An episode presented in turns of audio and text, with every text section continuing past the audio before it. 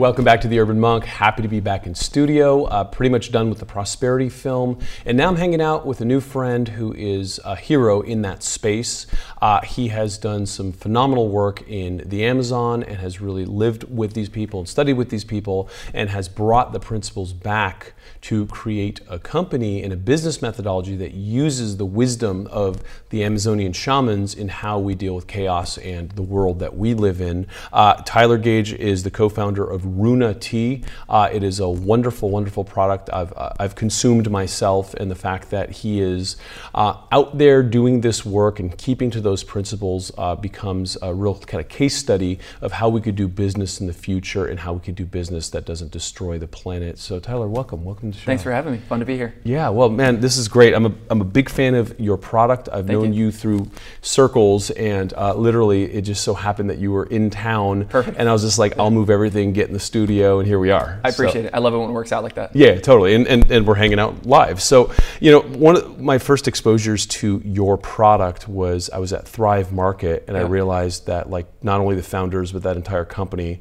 was drinking your product like religiously. I'm like, Right. what is this stuff? Yeah. And so I had some and I go, oh, I get it. Hmm. I'm clear, I'm calm, I'm energized, and I'm focused. That's, the a goal. great combo. That's the goal. Yeah, yeah. So what is so Runa? What's what's the the actual what's Guayusa like? What is it, and where did you kind of find it in the first place? Yeah, so at Runa, all of our products are based on guayusa, which is this rare Amazonian tea leaf that comes from the upper Amazon in Ecuador.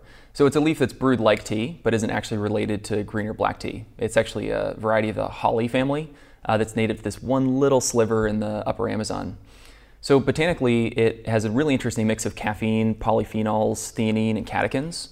So you get this uh, diversified blend of stimulants and more balancing compounds that give you that characteristic uh, focus and clarity. I'm hyper caffeine sensitive. Uh, when I went to the Amazon and they said this plant was energizing, I was very scared, but was really struck by the way it almost feels like it holds you up from behind as opposed to punching you in the face like a Red Bull or you know a triple espresso might. Um, so I fell in love with the plant, and then a lot of our business has been building the whole supply chain to bring it to market. So Guayusa is an interesting case study with us as a business because no one had ever commercially produced this. So it wasn't like coconut water that had big supply chains or acai that had big supply chains in foreign countries, made the leap to the US. When we went to Ecuador and asked these farmers that, well, we said we wanted to pay cash to buy these leaves and put them in drinks and sell them in the United States of America, they would just give us these blank stares and then laugh hysterically. just thought it was like a huge joke, and the idea of you know money and commerce meeting this sacred historical plant was just bizarre. Uh, so it's been a lot of work, but also it's really the biggest window we had for innovation. Because as opposed to, say, fair trade coffee or chocolate, we weren't fighting against any industry. So from the get go, we could basically put the flag at the upper end of fair trade business practices, uh, sustainable farming, permaculture, organic, rainforest grown, and basically set the tone for Guayusa to reach market based on those principles, which were fully inspired by the spirit and culture of this leaf in the Amazon. Amazing. So one of the things that is a really important thing to note here is that this leaf, this plant, this tree grows in the shade covered canopy Yeah. which then creates so it's like much like the kind of business model of Gua- Guayaki which does the same thing Mm-hmm. Yeah. is it incentivizes the the kind of financials to make sense Mm-hmm. to keep the rainforest there and grow this in the canopy Exactly. yeah, and so you knew this going in, Mm-hmm. and um, so now the, the point is the more of this you sell, the more rainforest um, you, you save, the more deforestation you offset, and all that, right? Yeah, and we were very inspired by companies like Guayaki and Sambazon and the way they've used market-driven models to support conservation. And in our case, it was a nice combination between the commercial model set by those companies and this ancient practice of forest gardening in the Amazon. In the Quichua language, they call these uh, forest gardens a chakra, different from maybe like the chakras that we know from, from other places. But it's a uh, self sustaining way of managing rainforest and preserving biodiversity for productive means.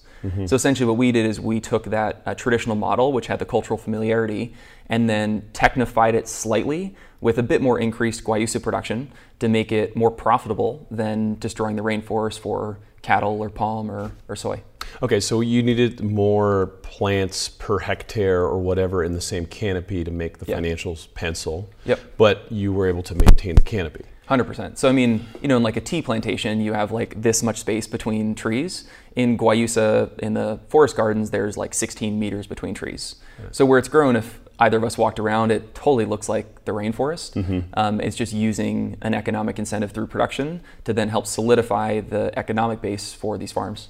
You know, what's fascinating to me is when we were doing the story of the cacao with the indigenous uh, Guna people in Panama. Like we go out to the plantation, and I'm like, well, where the hell's the plantation, right? yeah, yeah, exactly You're the in it. same where we work. Yeah, it's like, oh, oh got it, got it. The, the the rainforest, everything is still intact, and that's why this works. Yep, right? exactly. And, and the people were happy and all that. So I, I want to kind of get into the economics of the grazing and the you know the things that cause the deforestation Mm-hmm. and like what that you know what, what's causing the cutting down of these trees in the first place is it mostly cattle and beef or what like at So- least in this region It's really a mix. It's really a mix. The transformative experience I had when I was down living in Peru in college uh, with the Shipibo people, I one afternoon heard this incredible story from one of the community leaders about how his grandfather's spirit lived in this big tree by the village. The next day he came back with a big chainsaw, having just cut down the tree and was ready to sell it for pennies on the dollar. And in my, you know, Bay Area, you know, environmentalist arrogance went up and tried to call him out on the uh, seeming hypocrisy of this maneuver. And he said, "Well, if you had the choice between cutting down a tree or not having money to send your kid to school, what choice would you make? Mm-hmm. Or if it was cutting down a tree or not having money to send your mom to the hospital, what what would you do, man? What's what's your position on that? And that was a big punch in the gut for me. That was mm. the major transition from sort of kind of deep shamanic study into wanting to start a business. And it was also representative where you know these communities don't want to have to cut down or exploit the rainforest, but it's a sacrifice to have access to the global world and education and certain parts of healthcare that they don't they don't know. So the incentives for it, uh, a lot of it is forest degradation. So rather than just full scale forest destruction, it's taking out key species like some of these hardwood species that then has a big ripple effect for the rest of the ecology. Um, there is, particularly in Ecuador, a lot of African palm. Uh, in the upper Amazon there, it's a big, big driver of deforestation. for palm oil Palm oil, yeah, palm oil is big. Um, in Brazil, soy a bit more, uh, which is actually mostly used as feed for cattle. So it's a bit of a, a loop, but it's uh, it's a puzzle. I mean, the deforestation from oil isn't actually as much. It's more the secondary impacts of oil spills and uh, destruction of community values that is the big impact there. Hmm and just pulling them off to work jobs that, that aren't necessarily Exactly. yeah And that's really what we want to do is we want to make it more profitable than any other solution for people to sustainably manage farms. So more profitable than moving to an oil field, more profitable than cattle, more profitable than, Af- profitable than African palm. And if we can prove that model, that's really the strong strongest foot we can put forward. And our goal is to really transition this conversation from just morals or carbon statistics into economics. I, I truly believe that if we can use economics as our fighting ground, that's the most powerful way to pave a way forward. Yeah, amen. You know, it, one of the things that I got very kind of viscerally when I was in South America talking to a lot of these individuals was, you know, these young men don't want to leave their moms and their sisters and their villages in this beautiful place No. to come to San Diego and mow someone's lawn. Yeah, right. You know what I'm saying? Like, Yeah. like you know, it's like, wh- why the hell? Like you were just talking about, like building a wall Mm-hmm. to keep these people out. It's just like, well, they don't want to leave their homes. Yeah. So what happens when we line up the incentives and and make the abundance work so that they can stay with their families and have livelihood that that you know is, is sustainable and actually allows them to Mm-hmm. get education and thrive. So like, what's a living wage? How does that work? Yeah. So for us, we work exclusively with family farms. So we're bizarre in the tea industry that 100% of the guayusa is grown by family farms. Almost all tea is grown in plantations. Even the majority of organic and fair trade tea is grown in plantations. So the fact that we can support local farm economies is very different. And therefore, it's not about us paying them as employees, they're autonomous farmers. So we pay them um, guaranteed high fair trade prices for the guayusa leaves. Uh, we generate a few hundred thousand dollars a year of direct cash income uh, on top of uh, community enterprise investments for about 3,000 families now. And that's a big income boost for them to support their families in the ways that they can. It is important always to note that being, quote, poor in the Amazon is much better than in a slum. I mean, these people live off the land primarily. So their ability to get yucca and plantains and fruits and hunt, they can do that very well. It's when it comes to things like emergency medicine mm-hmm. or education, where they're a bit um, stunted in that way with the resources. And our goal is really to put the decision making power in their hands. So if someone does say, hey, I'm going to make some money on my farm and then sell it and move to San Diego, that's their choice. Mm-hmm. So we're not trying to bring a sort of paternalistic, like, oh, you're these romantic native people and we need to keep you just the way you are. Like that, that is, I mean, atrocious from many perspectives. Mm-hmm. We want to say, hey, we're good business people. We're going to give you a viable solution to manage your farms if that's what you want to do. Mm-hmm. Um, and if that's not what you want to do, or however you want to invest your resources, that's yours. We're here to be good partners. So one of the things that we found in Panama, um, which really kind of blew my mind, it was um, uh, it, it was a, it was a big issue when we were bringing this kind of like sustainable play to these island this island nation really was the sanitation right where mm-hmm. it's just like okay so we're going to triple the amount of money coming into your community which means these plastic bottles of water and diapers are then going to be like Barbie dolls yeah, and yeah. like you know other stuff so the sustainable growth model to try to say okay look, look this is what happened to our world mm-hmm when we you know grew without thinking about it. So how can we intercept that for your world so that the now these guayusa trees aren't like littered with a bunch of plastic bags all over the place? And that, that's a hard one, right? It's a hard one. So first, we created a hybrid organization. So in the spirit of Guayusa, Guayusa it's central to the communities and the spirit of collaboration and exchange in the Amazon. The tribes get up at three in the morning. The whole community sits up around the fire and drinks Guayusa and tell stories, interpret dreams, and the spirit of this plant is about exchange and working together to live in a healthy way as a community. So we said, what if as a business we took basically that same inspiration and designed our organizational structure in the same intention? So we said we can have a business which can be the sort of leading masculine edge of income generation, production, bring products to market, and then as, you know, for lack of a better term, a feminine counterpart to that, we can have a nonprofit which can think much more broadly and holistically about how to improve livelihoods in the broadest sense of the word for these people. Mm-hmm. So, how do you introduce market economics in the most biodiverse place in the world in a way that has respect and awareness and education alongside of it and isn't just, oh, here's some income and everything's going to work out perfectly? So, through the nonprofit, we've been able to uh, invest in lots of community enterprises, do large scale forest management planning, uh, and also do a lot of education uh, around savings, cooperative development, and capacity building. Amazing. So you're actually kind of uh, you got a toe in both worlds though, because you know the traditional kind of nonprofit model is do whatever you do, you know, don't worry about your wake, uh, and then donate to charities or you know organizations that are to go clean it up and do this. But your primary business model, much like like Guayaki, is like the social enterprise model, which is every time I buy a bottle of Runa mm-hmm. or uh, you know tea bags of Runa, what I'm also doing is supporting the economics that support you know the maintenance of, of, of this canopy, right? So it's like you're on both sides of it, which is also interesting. Yeah, and I think this word livelihoods we always come back to mm-hmm. because if you're an Amazonian person living in the rainforest, your livelihood is the rainforest and it is your community. It's not just your income or your own mm-hmm. self identity. That's not how these people see themselves or the foundation of their traditions. So, for us to be able to support that in a broad and holistic way and be very conscious of this transition of indigenous traditions meeting the market. And there's incredible potential there, mm-hmm. but it's difficult and it's mm-hmm. messy and it takes a lot of awareness and humility and listening to weave those different levels together. I know a lot of NGOs get fed up and frustrated. A lot of companies get fed up and frustrated and leave because, you know, I, I you know, and again, I'm, I'm saying this with the utmost respect is, you know, you go in thinking like, you know, we're the like, you know, destructive Westerners and then we're here to save the noble savage type mm-hmm. of thing. And it's yeah. like that, that whole kind of paradigm, which is absolutely false, mm-hmm. right? These are just people. Yeah. And so you get there and you want to help these people and you realize they have their own intrigues, they have their own corruption, they have mm-hmm. their own dramas, they yeah. have their own embezzlement. And it's right. just like, oh man, people are people. Yeah. Right? Absolutely. And it's hard to help that. Yeah. And that's where I think the, the business approach in many ways has the most sustainability and opportunity there. Because we said, hey, we're not here to save you. Like we're not here to try and manipulate your future goals. We're here to be partners. So we want to listen, we want to collaborate. And the foundation of our business was what we call the liberal arts approach to business. You know, I studied Amazonian languages and creative writing, and my business partner studied marine bio. So business expertise wasn't really uh, fully loaded in, uh, in our domain when we started. So we did really the only thing we knew how to do, which was act like students.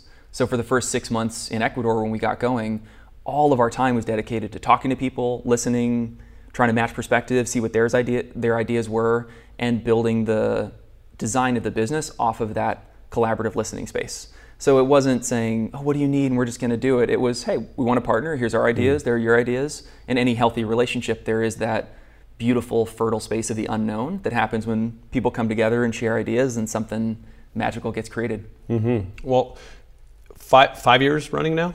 We've been selling for five years. You've We've been, been working for, for, about eight. Okay, so it took three years to kind of get things going mm-hmm. and, and, get the supply chains going. How does one start? So if I'm like a, a young entrepreneur and I'm like, yo, I love this, right? Mm-hmm. I'm, I'm assuming you have mosquito bites to show for it. I'm, I'm assuming yeah. you've had, you know, parasite the, infections, all of it. yeah, all of it, right? So, so it's not always pretty, right? Like Indiana no. Jones, no, no, one sees Indiana Jones in the off moments, right? right? But so you go in, you start these conversations, then you got to deal with like tariffs and exports and all that. So, mm-hmm. like, what's the arc of being able to actually hatch this egg? So, a fundamental teaching, which is where the title for the book came from, this idea of being. We'll talk about the book uh, in a second. the book in a second, but. Uh, this idea of being fully alive in the indigenous perspective isn't this idea of being perfectly radiant, inspiring people all the time, but it's really about learning uh, from obstacles as teachers. And they really have this incredible ability to look at discomfort and challenge as opportunities for growth. Mm. And I think most fundamentally for any entrepreneur, you have to be in that mindset. Mm. If you can't look at the challenges and struggles for a, an invitation to dig deeper for your own strength and support, it's impossible. So mm-hmm. sort of foundational level, that perspective and growth mindset, Carol Dweck kind of stuff. Like, exactly. Yep. Um, from there, we did a few things early on, which really helped. And I think similar to some of the things you talk about. So anytime we think about, you know, we're 23 in the middle of the jungle and wanting to build a beverage company and a supply chain, thinking about what that would look like five years or even a year from starting was completely paralyzing. Mm. So we set um, three month goals. And we said, all right, what do we need to do for 90 days so we don't have to call our parents and have them bail us out and fly us back to, totally. to our houses? Um, and that was a really practical way, not only to make progress, but also to build credibility. Mm. And I think as a very young entrepreneur with no experience, we'd tell people that we're starting this business, here's what we're going to do. And 99.9% of people thought we were out of your minds, out of our minds, and we were going to fail. So we said, hey, that's fair here's what I'm going to do in the next three months. We're mm-hmm. going to sign an agreement with the Indigenous Federation. We're going to start our first processing trials, et cetera, et cetera. Mm. It's a, yeah, great. Three months later, we call them back and say, hey, here's what we did. Here's the next three months. And that was a great way to build credibility with some of our early investors. Um, and we even got the national government of Ecuador to invest in our company. Wow. Yeah. Wow. And how long down the arc did that take? That wasn't that, that wasn't at that hello. wasn't that wasn't at a three month mark. Absolutely, yeah. that was a two and a half years in um, they created this really pioneering investment fund inside of the government to make equity investments in growing green businesses that could support uh, impoverished people in the country. So, out of 800 companies, we were one of uh, three that won, and they uh, invested half a million dollars in the company. Wow. The other reason we liked it is that their plan, which we're still working on, has been to then transition their shares to the farmers. So actually a really interesting mix of you know for-profit capital to grow a business, and then open and democratize the ownership structure to then bring the farmers in. Um, we, so we follow tax that. dollars. It was tax dollars going in at first. Yeah, tax dollars. Yeah. So I mean, in theory, every Ecuadorian owns a piece of, of Runa. Um, we were able to, to do something similar. So Leonardo DiCaprio invested in our company last year. And when he invested, we came up with this idea that he would then donate his shares to the farmers as well. So we were able to lead the charge with that investment structure. Um, and I think it's a great model, again, as we talked about, of trying to break this business and charity disconnect mm-hmm. and look at how, not only in an operation of a business like we do, but even in the structure, the funding, the nuts and bolts of how business operates, how can we be more creative and innovative mm. and draw from different traditions to build businesses that look pretty different than the ones that we're used to.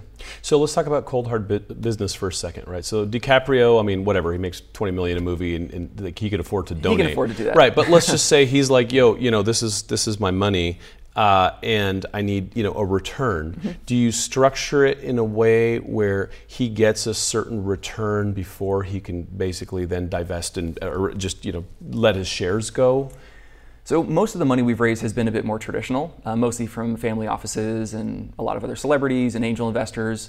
And it is a nice thing about the business where the more beverages we sell, the more income we create for farmers. So there isn't really a fundamental disconnect between the core growth model of the beverage company and the mm-hmm. impact that we're creating. Mm-hmm. So for the most part, if we continue to do well, the investors, some of them will say, hey, I'm going to donate all my profits. Some will say part of it. Some will mm-hmm. say, great job with the business. Thanks for the return. And I'm glad we could create a sustainable income source for the farmers. So we haven't created any um, fixed model for sort of limited returns on, on investment, mm-hmm. um, but have a lot of very mission aligned investors who have also given grants, who have sort of informally set aside part of their return to go back to the foundation or directly to the farmers. Hmm, very interesting. I know uh, Jeffrey Hollender of uh, Seventh Generation yeah. was doing this, where he was trying to you know give a percentage of the company back to the employees mm-hmm. every year, and you know there was obviously pushback from some of the capital sources and all that. I mean, this is it's never it's never pretty, yeah. you know, w- because people actually want. I mean, it's self-interest, you know, enlightened self-interest versus, you know, interest for, for the collaborative. And I think that's the conversation that's now happening, right? Mm-hmm. Is the independent versus interdependent, you know, yeah. m- mine versus ours. Mm-hmm. And so you're at that kind of bleeding edge of that. Um, and you have kind of conscious investors that are helping that conversation move forward. But it's really interesting what's manifesting what could come from this too. Um, you know, look, no, no margin, no motive in business, mm-hmm. right? So people want to come in, they want some returns, obviously, or they don't want to lose their money to be, to, to, to be you know, frank on the front end. Right. But then afterwards, it's like, how does this kind of keep building and what's the legacy? So as you are scaling this right now, um, it's been five years. Um, you know, you're you're in Whole Foods, you're in Thrive Market. Uh, Amazon's a big place where, where you distribute, and, and it's a wonderful product. Um, where do you see this going? Like, what's the long-term mission of like, you know, are you trying to grow back and offset rainforest? So for us, it's primarily driven by income generation. So we're an organization that truly believes that the main driving force has to be income generation for farmers, and that's the portal through which we can do all the conservation work and uh, support the local economies. So thereby, it means that selling as many beverages as we can is the name of the game. And at mm-hmm. this point, with the company in the U.S., it's a very focused beverage company. Mm-hmm. It's all about the ins and outs of promotion and distribution and product innovation and the things which are exciting but very, very beverage industry looking, mm-hmm. um, which have the impact of what we create in Ecuador. Sure. Um, so on the foundation side, we're doing some really cool things to amplify impact and I'm spending more of my time there because it's all the more ripe for innovation. And as an entrepreneur, not a, a beverage executive, it's more uh, high impact for me. So a couple things we're doing. We have been getting involved with building some of the world's first medical clinics for Amazonian plant medicine. Uh, so trying to create actual clinics and facilities where Western doctors and traditional healers can side by side treat patients from around the world and look to do clinical research to potentially prove the efficacy of these treatments.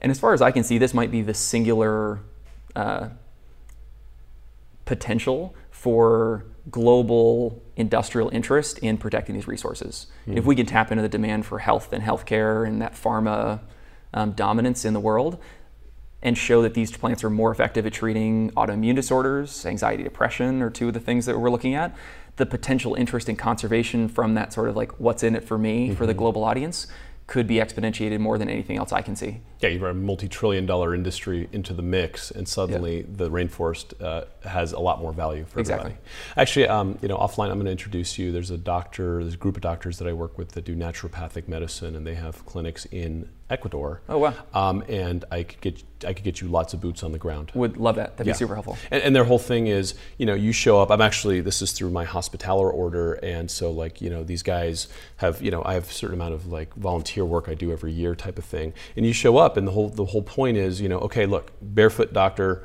what do you guys use for this, this, and this? Let's mm-hmm. bring back your local indigenous tradition first, and then you know interventions if need be, mm-hmm. right? Like if someone's going into labor, yeah. I get it, yeah. right? But there's a lot in the lifestyle spectrum that is what's costing the most money, for sure, right? Yeah. And and so you know then there's you know basic things like sanitation. Mm-hmm in, in, a lot of these communities would offset a lot of that medical cost if done right. So, 100%. Yeah. So great. That's uh, you know this is uh, cutting edge, right? Like you guys are um, really you know dealing with a lot of the social issues in, in, in a very small amount of space with a very specific you know population, but you know in looking at how to take this, like if I, if I'm watching this right now as like a young entrepreneur and I'm like, yes, I have, you know, um, I'm mission driven. I really want to support, you know, all these things that I care about, and I want to do it through business. What are the lessons I could learn here? Like, how do I start? How do I begin to unpack the wisdom of, you know, this book? And it's a great book, by the way. I highly recommend it. Available on Amazon now,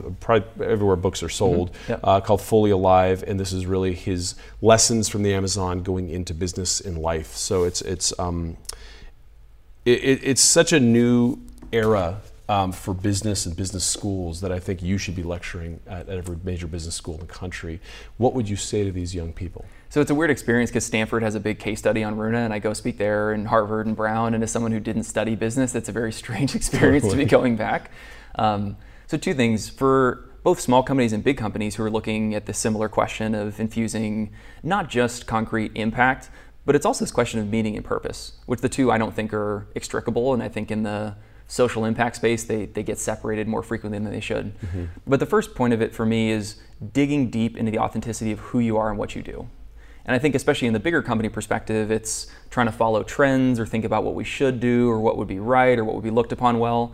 I admire the companies who dig into the spirit of who they are, what they do, and try and create more impact internally and externally around that um, set of core values and core competency. So for us, we're involved in Amazonian plants and Amazonian cultures. So we're digging very deep there to do everything we can in that space. We're not trying to you know, donate books to schools in Brooklyn, which would be amazing. It's just not who we are and the authenticity of what we do. Mm-hmm. It gets us rallied and therefore has the most momentum and, and magnetism. Um, the other thing, just in terms of uh, the how to side of it, is I'm a big believer in the value of the unusual and the unexpected. I think uh, our stories often got told as, you know, we had this perfectly clear idea and charged in the Amazon and built this whole business. In reality, I was anxious and depressed when I was 19. Uh, through following a few strange curiosities, found myself in the jungle. And a lot of it has been this willingness to listen to those curiosities and feelings that are just under the surface and don't always line up with the, the sort of rational loops of things. And I feel like some of the most concrete leaps in our business came from being willing to either listen to some deeper intuition or follow something that didn't seem linear or clear at the time that then unpacked itself in a broader and richer way. And I think in the world of entrepreneurship, we love to talk about the reality distortion fields and dreams and these things in more philosophical ways, but I think it actually can be a very practical skill set of deliberately listening and following curiosities and valuing and inviting in the unusual to learn and to grow. Yeah, well, I mean, that's you look at Dali, you look at Einstein, you look at all these guys that can actually like you know pop in the clutch and go to this place of creativity and this place of, of instinct to then guide and follow the breadcrumbs into you know where they ended up, you know, really sitting in their genius. Yeah. Um, you you know, for me, I, I actually you know see this almost as like a binary system. Is there's this new symbiotic model of business that's all about you know people, planet, purpose, and all these kind of quadruple bottom line types of, of conversations. And then there's this old parasympath- uh, parasympathetic, uh, uh, parasitic mm-hmm. model, yeah. right? Which is about extraction and externalities, and it doesn't matter because you know our bottom line is our bottom line, and every quarter we got to put up some numbers and uh, you know basically let the government or let .orgs or society deal with the wake. Mm-hmm. And so in this new symbiotic model of life-affirming business, um, where can we remain competitive? I mean, you're trying, so you're playing this game, right? Like you're doing packaging and bottling and flavors and all this kind of stuff because you know what? People are drinking Dr. Pepper. Mm-hmm. People are, you know, LeBron is is down for Sprite, right? Yeah. Right. I doubt he ever drinks it, but yeah. so so this is the competition. Mm-hmm. How does a young scrappy company that means well and is doing the right thing compete on that on that platform? I truly believe that people are desperate for authenticity now. It's like a, a, certain nutrient that we're very malnourished on, and it's becoming increasingly clear. And it's something that the big companies can't invent, they can't concoct in a laboratory. It's not some marketing exercise that they can come up with. The sort of work that we do and lots of other companies in our space, when it comes from a deeper place of intention and spirit and meaning, you can't fake that. It's mm-hmm. just impossible. And I think there's that law of the universe for a blessed way that there's there's no there's no way to penetrate that without showing up in a vulnerable way. So I think that's the singular competitive advantage that we have. And in the market, it's it's showing. You know, the bigger companies are recognizing that they need to support businesses like Aruna um, or Guayaki or Sambazon because that's what people are magnetized towards. Mm-hmm. I think it's embedded in our wiring that we need that, and we're very malnourished on um, those types of products, but really those values. Mm. And I think products are such a beautiful way to have something tangible and tactile mm. that people can consume and then relate to people very far away.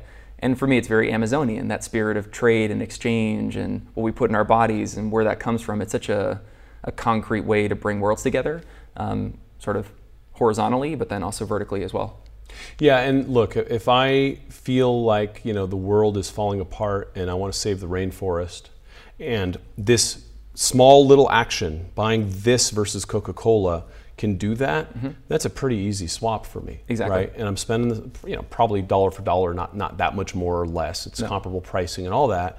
But one goes towards a supply chain that makes me, you know, feel good about what I'm doing, has meaning, has purpose. All these things that people are like struggling with right now, right? Yeah. Is you could you could jack into that. Yeah. So Guayaki, Sambazon, and um, Runa are three examples, and there's other smaller ones out there. You know, a lot of people are starting to kind of get into this model, saving rainforest, tree canopy offsets carbon, mm-hmm. all this good stuff, right? Yeah. Um, there's other big world problems. So it's like, you know, I don't want anyone watching this to be like, okay, well, those guys got the rainforest thing, like, you know, we're handled. Yeah. Uh, pick a problem, right? right. Like, you know, the oceans can use some help. Yeah. You know, like there's there's so much. There's sex trafficking. There's so much. Mm-hmm. So how do we apply this frame or this filter, if you will, um, in how we think for a world problem? Let's say I wanted to solve sex trafficking is the last thing I said, right? It's a big problem, it's a growing problem on the planet. So then how do I create some sort of economic means to offset that, mm-hmm. right? Mm-hmm. Like and so I could brainstorm this with you, but it's like, okay, go to where, you know, people are selling their children, you know, where the poverty is the greatest and people are selling their ch- children into this,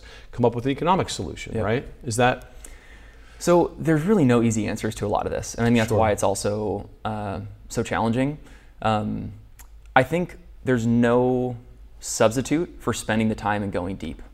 And just like in our personal practices, if you don't spend the time to cultivate and go deep, similar to the point before, there's no way to pretend or sort of invent around that. So, with any of these issues, the most creative solutions I've seen are coming from people and communities who are truly immersed in the problem and going directly into it as opposed to trying to look at it from the outside. Mm-hmm. And the varieties of tactics and strategies for sex trafficking versus clean water versus conservation they're going to be very different, and some are better for for profit, some for nonprofit, some for hybrids. There's so much texture and subtlety that needs to get um, assessed and understood that just doesn't happen unless you're willing to really immerse yourself and take it personally.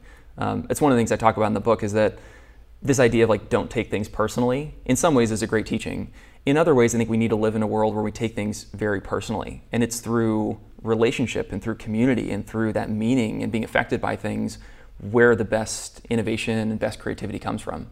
So I think the other great solutions to things I would bet will come from those uh, sort of immersions and that kind of intimacy. Love it. The book is called Fully Alive. Uh, Tyler Gage, co founder of Runa Tea. Um, got a lot of friends in high places because you deserve it. You um, are doing great work. You're out there just blazing trails, really. And um, you're not blazing trails, you're probably planting in the yeah in the in the gap or I something. Follow you. Right? I follow you. Yeah, exactly. like it's, it's such a like a, a, young American pioneer thing to say, right? And you're like, well, yeah, actually, we're not doing that anymore. Um, so uh, I think that this is required reading for anyone who wants to step into symbiotic capitalism, anyone who wants to step into this new model of business. Uh, and man, this is just the beginning for you. Like I want this you know, when you know, even if you're like at a burger joint, you know, instead of fries and a Coke, I want people to be offering this because I know that that makes the world a better place, and that you know, if you're getting a, a bottle of Runa tea or dispensing even you know some form of Runa tea, you know that you're part of a solution, right? And so let's keep going. Let's keep making this a reality. Let's make the tree canopy something that is preserved. And I mean, it's our planet, right? And I know that you're fighting for it. So I want to thank you for everything you've done. Thanks for your support. We're, we're doing our best and following the guidance of people like you and trying to work on everything together. Right on. Well, Drink Runa Tea. It's on Amazon. Go right now, get yourself some, taste a few of them. And while you're on Amazon, get the book. Let's support his work. Let's support the planet. Let's do this together. I will see you next time.